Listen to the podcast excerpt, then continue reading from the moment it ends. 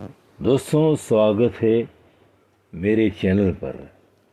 और आज बात करता हूँ सत्य की शक्ति के बारे में।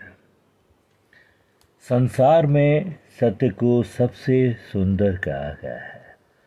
हमारे शास्त्र भी कहते हैं कि सत्य के लिए किसी से संघर्ष करने के लिए स्वयं को सदैव तत्पर रखना चाहिए।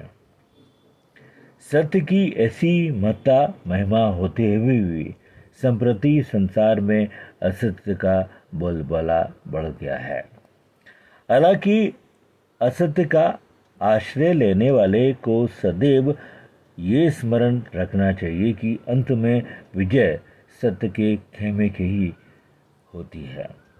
वास्तव में जहाँ सत्य है, वहीं धर्म है और जहाँ धर्म है वही विजय है। यदि हमारी जीवन रूपी इमारत सत्य रूपी नींव पर खड़ी होगी, तभी हम उसे निरंतर ऊंचाई प्रदान करते हुए उसकी प्रकृति को संरक्षित रख पाएँगे। सत्य के महत्व कर बुद्ध ने कहा है कि सत्य को छोड़कर जो असत्य बोलता है धर्म का उल्लंघन करता है। परलोक की जिसे चिंता नहीं है, वो व्यक्ति बड़े से बड़ा पाप कर सकता है। इसलिए असत्य का परित्याग की श्रेष्ठ है। मनीषी कहते हैं कि मनसा बाचा कर्मणा, यानी मन, वचन और कर्म से सत्य बोलना चाहिए। जो विचार मन में हो, वही वाणी में भी होना चाहिए और उसी के अनुरूप ही मनुष्य का व्यवहार भी होना चाहिए। इसमें कोई संदेह नहीं कि मन, वचन और कर्म से अलग रहने वाले पूर्ण रूपेण सत्य का आचरण नहीं कर सकते हैं। गांधी जी सत्य को निरपेक्ष सत्य के रूप में ग्रहण करते हैं।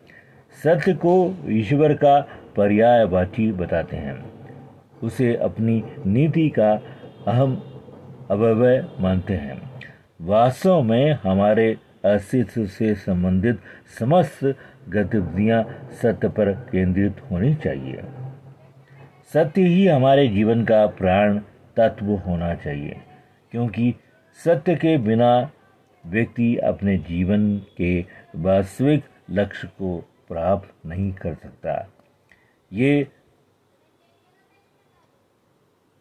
अवश्य हो सकता है कि उसे क्षणिक सफलता मिल जाए, लेकिन सत्य के अभाव में स्थायी सफलता और शांति कभी प्राप्त नहीं हो सकती।